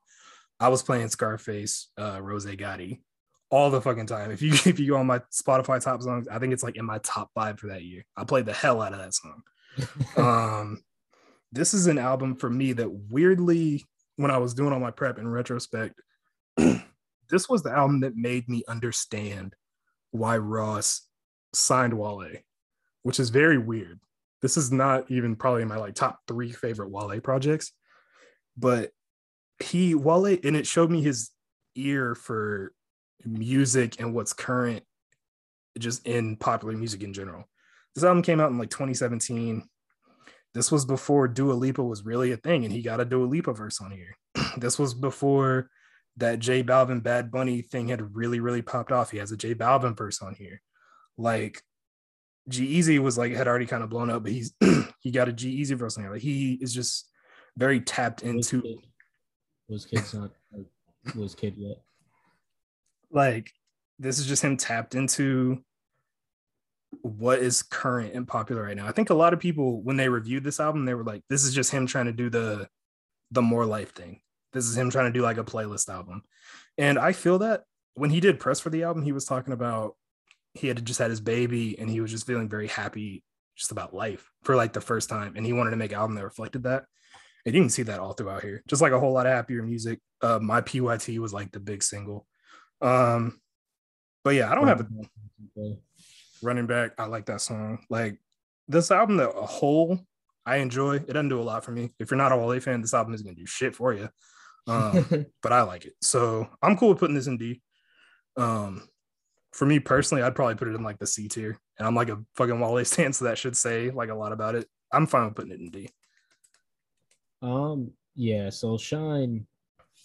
So I remember when I was in college, like I was trying to tell one of my friends, like that I talked to music with a lot. He didn't fuck with Wale at all. I was like, listen, bro, like the album about nothing, like that that come out like a year prior, and I was you gotta listen to that one. Like that's the one that'll turn you.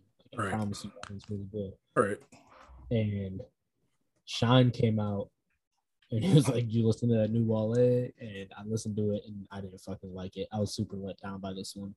Um, it didn't feel natural to me. It felt like he was trying to appeal to something that he wasn't really a part of. Yep. Oh. That that was the common critique because this is kind of after this is after more life. So people are like, oh, he's just trying to do like a playlist album and hit all these little cross sections of music. Um, I, I get I get that critique. I I would push back on it a little bit, but I definitely see where where it's coming from. I would put it in D, but if Yeah. you like it, we have room on C. I'm cool putting it on C if you like it. Uh, how much room? Because we have like how many C's do we have right now? We only got two, so this would be the third. I think there's Nah. one. Nah, go ahead, go ahead and put it in D. Go ahead and put it in D.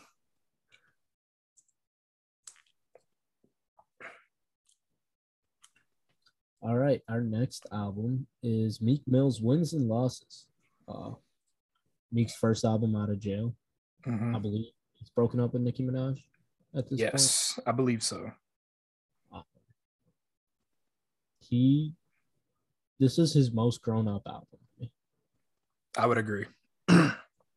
He's really reflective on this. I enjoy it. Uh, it's not one I revisited for the pod. It's one I've I've heard a lot beforehand. Um, I think "Fall Through" might be my favorite song on this album. I like Fall Through. Again, just talking about stretches, these scars to connect the dots to fall through is like a really, really strong where he's hitting on I those don't like cylinders to me. scars. Really? That's interesting. Yeah. I, I like that song a lot. Now I'm big on Future. I, I'm like I like Meek. Future and Meek have good songs together. I don't know. I don't really like that one too much, but That's interesting. Yeah, I, I love that little stretch right there. Connect the dots is one. Another Mhm. fucking great Gotti verse on it with the MMG guy. Um, yeah, God he got a lot of great verses. yeah, yeah. Fall through 1942 flows. 1942 was flows. that, that got a lot of people going. Um, Yeah, I think that was the one that had probably the most buzz on. There wasn't really like a lot of big. No, no. There's whatever you need is huge. That's the one with a. oh yeah, yeah. What's high? Yeah. I mean, I feel like this album. I feel like this album as a whole just didn't. uh It was an album that I probably remembered like kind of the least amongst uh the Meek projects, especially. It's an album that I enjoy.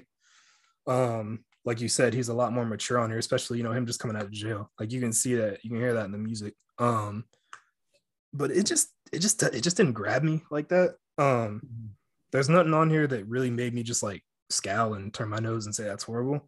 But there's just a lot, not a lot that made me just go, oh man, like there's not, there's not a lot of like standouts here. 19, uh, 1942 flows, connect the dots. Young Black America with the Dream is one that I really, really love. Might be my favorite song on here. Um, but yeah, not not a lot for me that just like really, really stood out.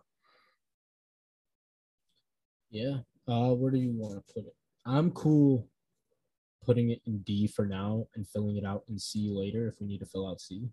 Yeah, I'm cool with putting it in D because we, we got championships coming up, and that's a good that's that's the one right there. Uh okay, yeah, championships. Let, let's get into it. This this is the one uh might be a lot of people's favorite Meek album. Um Yep. he seems to have more fun on this than he did uh wins and losses, but at the same time it's a little bit more mature and not as much uh aggressive music as Dreams and Nightmares. Like it feels like he found his balance with this one. Yeah, to me, it lives up to him being like actually a hip hop star. Like it sounds like a album that you would really, really get from a guy who is at the top tier like of hip hop. Dreams Worth More Than Money, like I said, is probably my favorite Meek.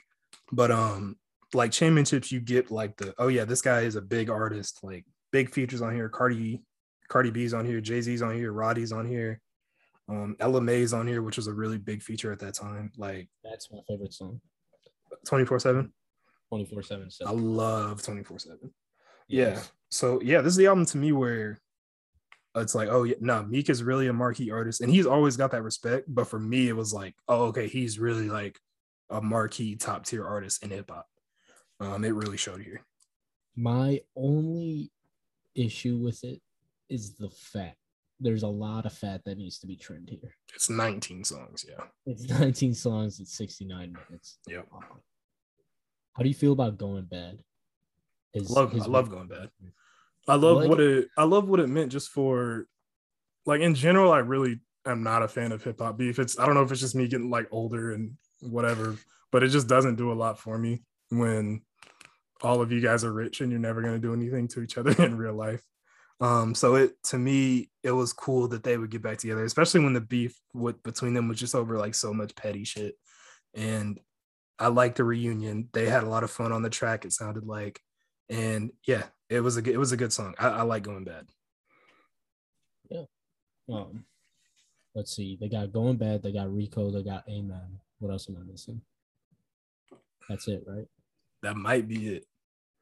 And yeah. Rank, rank those three for me. so going bad, amen, and Rico. amen, I would put one. Amen one. Okay. Yeah. Uh, I'm gonna go Rico too. And yeah, yeah, I'll, I'll go Rico too, and then going bad three. But that's that's kind of that's a very close two three. Yeah, I'm probably gonna go Rico one, going bad two, re, uh, Amen three. But they're all so close. I Yeah. Yeah, they're really close. Like just a lot of good songs. There is the theme. Pretty good songs. Like they always sound good when they get together. So yeah, Yeah. So where are we gonna throw championships? Um, I think where is It's Dreams? Where is Dreams worth more than money? Dreams worth more than money is B. So I want to put championships at B, but its length is telling me C. Like it's so fucking long. I agree. And dude, oh my god, I forgot about fucking Rick Ross on What's Free, just dropping the biggest Yeah. f bomb for no reason. We we didn't get into like all the fucking cringe Rick Ross lines, but Jesus Christ, man!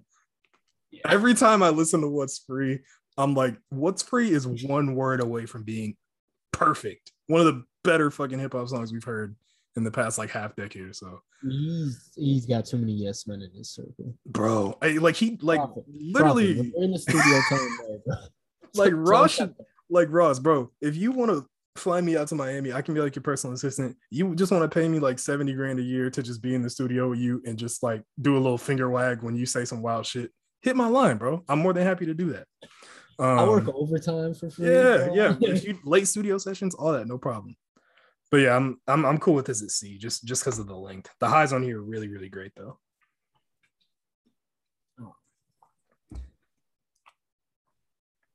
Championships. He made an album called Championships. He didn't even reference the Milwaukee Bucks, your 2021 champions. He, he, he didn't have the foresight. He didn't have the foresight. He didn't believe. They, they never believe in this. What, what we got next? We got uh looks Port like. Port of Miami too. My, yeah, I was super disappointed by Port of Miami too. Um, I feel like Rick Ross had a few singles leading up to this and a few features leading up to this that got me super excited. Yeah, there were some there were some big singles before this. Yeah, he. This is like super obscure, kind of. I don't know if you remember the Superfly soundtrack. He's got a song on the Superfly soundtrack that's like fucking special, and I was super excited for this. And then Big Time comes out, and I was like, that's that's just a single, you know, like who really cares? And then like, Right. the- yeah, this ended up being a little bit more disappointing. It's got some super high highs. I think Gold Roses is special. I love like Gold, I like Gold Roses a lot.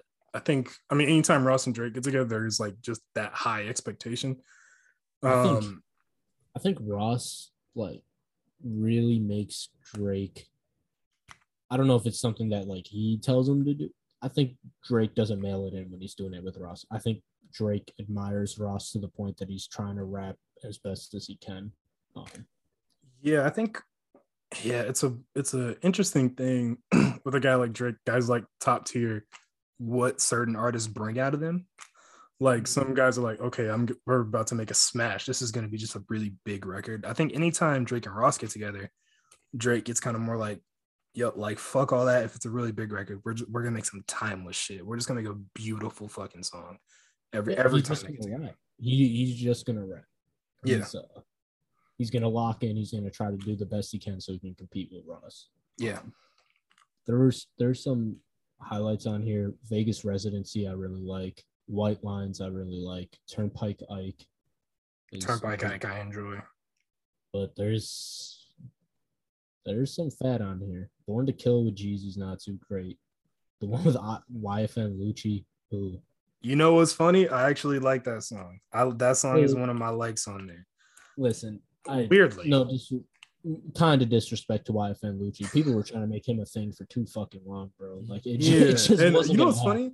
I I don't even know any of his songs. Well, I know some of his songs probably like just by the. I couldn't name a YFN Lucci song, but he was a guy who just Exactly. his was name was around for like three to five years. Um, his his biggest song was "Every Day We Live." yeah, but yeah, I will say I I I will I will say I enjoy that song. Weirdly, um, uh, Maybach Music Six. It's fine. I, that's how I feel about most of these Maybach musics. Like I feel like it's built up to the point that I'm excited for it. and I listen to them, and does nothing for me. Yeah, I mean, I, have said I enjoyed the series. This this is towards the bottom for me. Uh, mm-hmm. Not just didn't do a lot for me. Um, yeah, the, uh, yeah, this album is, as a whole just doesn't do much for me. It, it was Ross just like, I I don't even want to say mailing it in, but no, he did not put effort in. I mean, yeah, he did. It, it was he was like he didn't even want to act like like you know the thing with Ross is just this like persona and like it's just a movie and like he showed up he didn't even read the script like he did he like he was supposed to be working out for six months he showed up with a beer belly like he's not he's not in that mode on this one so no and the production was weaker than usual yeah yeah all it just yeah it just didn't live up to ross which you gotta have because that that's what ross is like I think there are a few times where it does. I think I mentioned Vegas residency. I don't know if I mentioned that earlier, but I think Vegas residency is something that like he it felt like vintage Ross. It felt like he was but it, it might not be the best song, might not be his best rapping, but it felt like he was really uh putting putting some effort into that one. Yeah, and I mean, even sometimes when he kind of hands it over, like a song like Bogus Charms with Meek, I feel like he kind of just hands it to Meek and says, "Hey, you you go run." And yeah. I, I like what Meek does on that song it, it felt like he had to fill a quota. yeah. Um yeah. Let let down by this one. Uh Will Miami 2 probably be? Yeah. We're gonna have to bump some of these up. So that yeah, that's fine. That's fine. Yeah. This next one I know you love. So before you get into it, I'll talk about it a little bit. Yeah, go ahead, bro. The, the latest MMG album is actually two years old, 2019. So mm-hmm.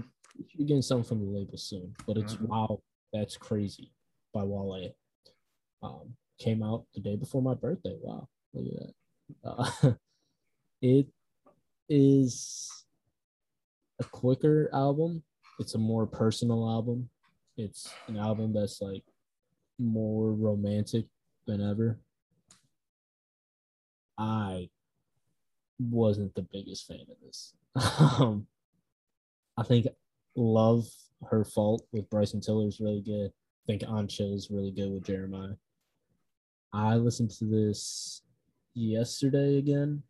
Um, he is reaching a point to me on this album that I wasn't like too fond of. I want to say this this is very much an album where you can tell it's someone that's online a lot. Especially from the intro song Sue Me. Uh, right. It, it, it felt like he was replying to people on the internet. I I don't know. I'm not I'm not big on this, but Lee is. So if you fucking enjoy this, you'll you'll enjoy Lee talking about this. I'm gonna let Lee go. This is the Wale album that is S tier.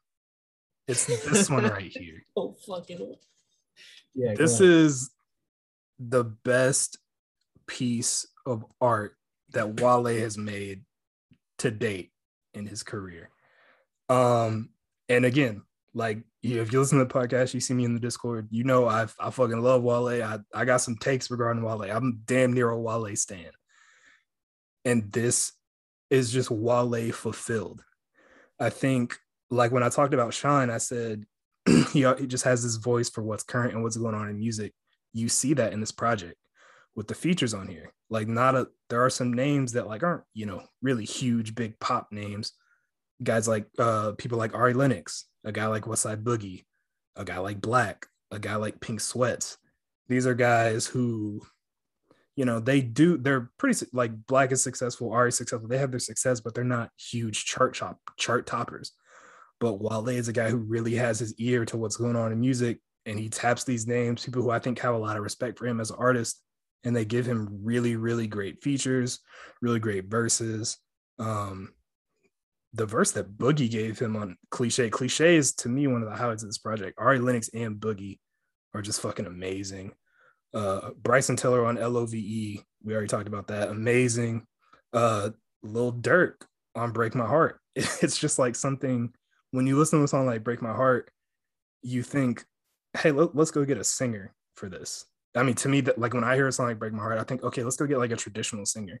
Yeah, that one surprised me because I wasn't looking at the track list when I was listening to it, and I was like, "Damn, who is this?" Like crooning on here. Yeah, and you to me, like when I hear that beat, I'm like, okay, let's go get a singer. And he's like, no, I'm gonna go get Lil Durk," And like Lil Durk is really just like laying his heart out passionately about just you know heartbreak and love and shit like that. Break My Heart is a song that I really, really love. To me, it's just like the biggest surprise. It was a risky song, and I think it worked.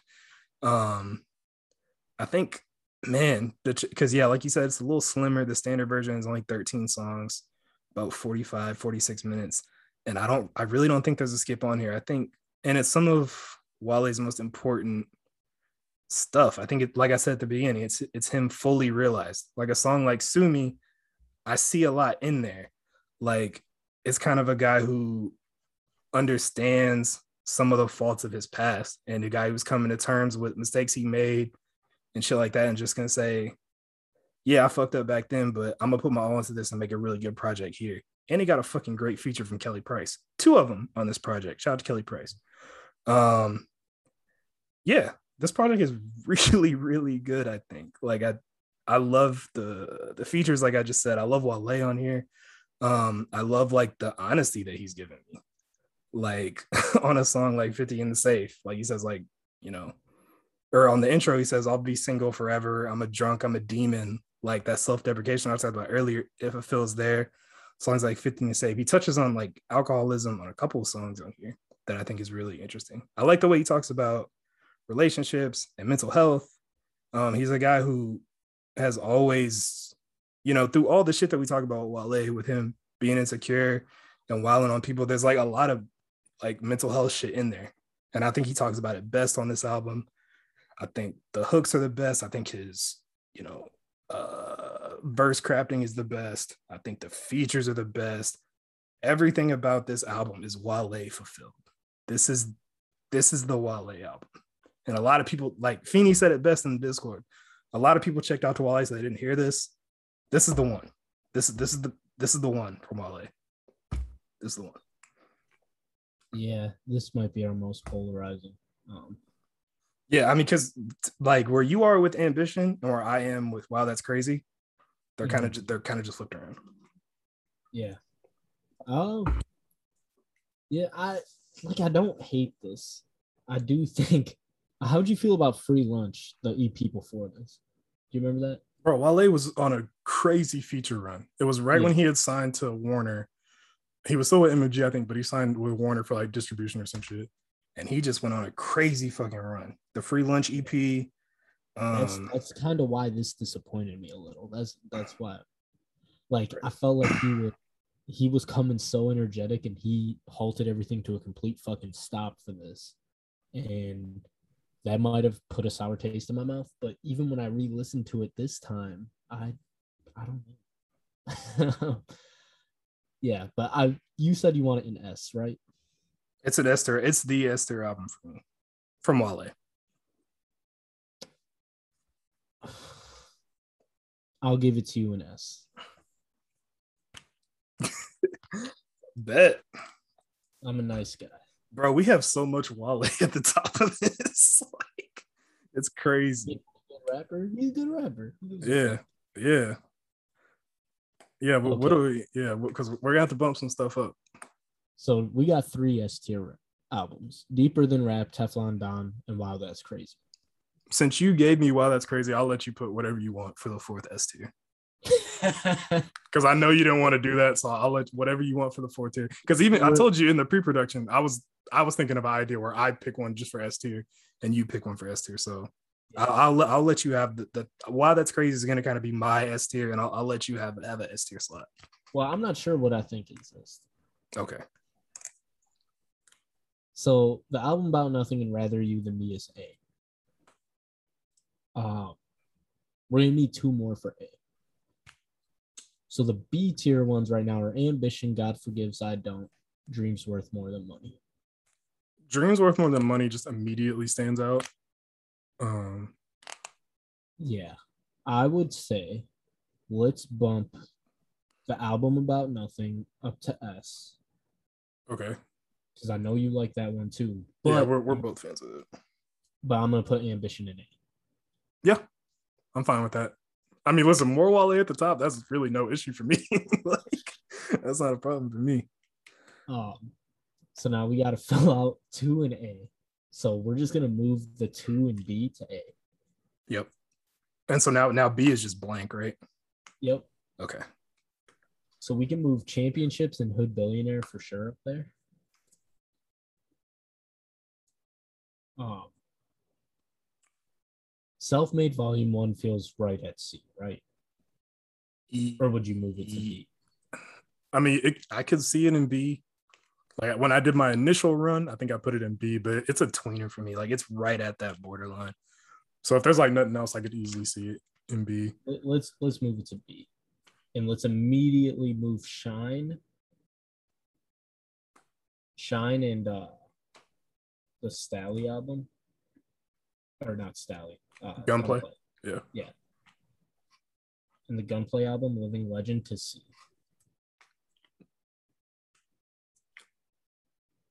So now we've got Hood Billionaire Championships in Volume One and B. So And then we got Shine and Living Legend and, and Living Legend in C. Um, hmm. I would say between the gifted wins and losses.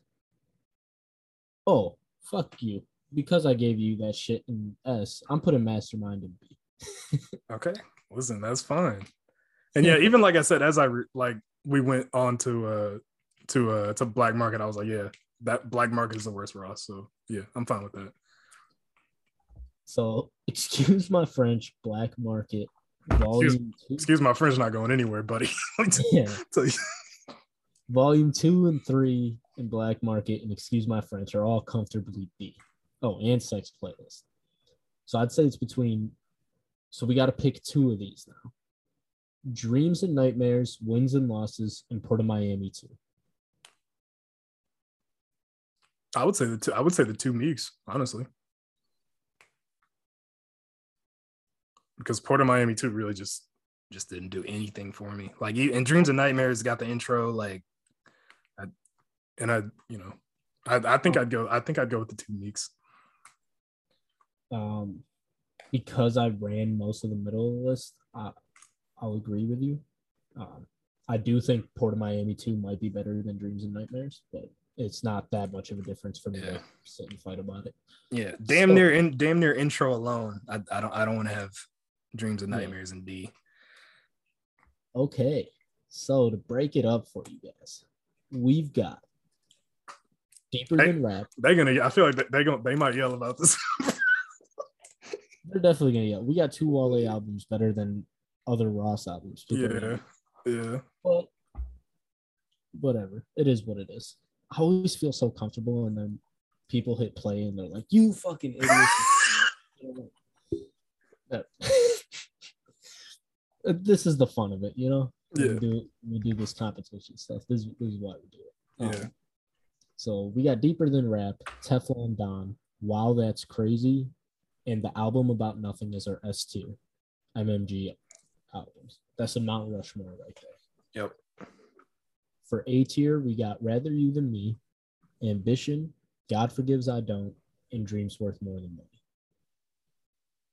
For our B tier, we got Hood Billionaire, Championships, Self Made Volume 1, and Mastermind. Our C tier, we got Shine, Living Legend, Wins and Losses, Dreams and Nightmares. And then for D, we got the rest, which includes Self Made Volume 2, Self Made Volume 3, uh, The Gifted, Excuse My French, Sex Playlist, Black Market, and Port of Miami 2. Yeah, Good episode, huh? I like that. We ran through some fun. ran through a lot. Um, there will don't if- definitely there will be discrepancies among the people for sure. I don't know how often we're gonna get to talk about Ross, so I enjoyed that. Um, Ross is, like I said earlier, he's in my personal top five. He's one of my favorite rappers ever. Yeah, I, I remember when I came up with the idea, like just to tier like a label, and when I thought of MMG, I was like, yeah, yeah, Y- Young is gonna eat this up. And I'm gonna eat it up because I got a chance to talk about Wale a lot. So yeah, I got a chance to talk about Rick Ross. yeah, it was good for both of us. different kinds of rappers, and that's the beauty of MMG. You know, Yeah, they, they got all different types of personalities. We should have got a Meek fan in here, but I don't know. I don't really trust Meek fans. yeah, yeah. All right. that was good. well, Another week. We took a week off, but we'll be back on a on a consistent schedule starting next week. Get some more guests on. yeah, some. Actually, we might have to talk about next week. All right. I'm Well, gonna be I'm gonna be out of town, but we might record on Monday again. okay. Yeah, yeah, yeah. Either that. Yeah. We, either that. We might do a double feature next weekend to make up for the missed episode last week. We'll figure something out. Mm-hmm. Um. Yeah. Thank y'all for tuning in. It was a longer one, but uh, we missed a week, so longer one is cool. We'll be back next week, and y'all got everybody have a good week. Yep. Thank you for tuning in. Rate, review, give us five stars.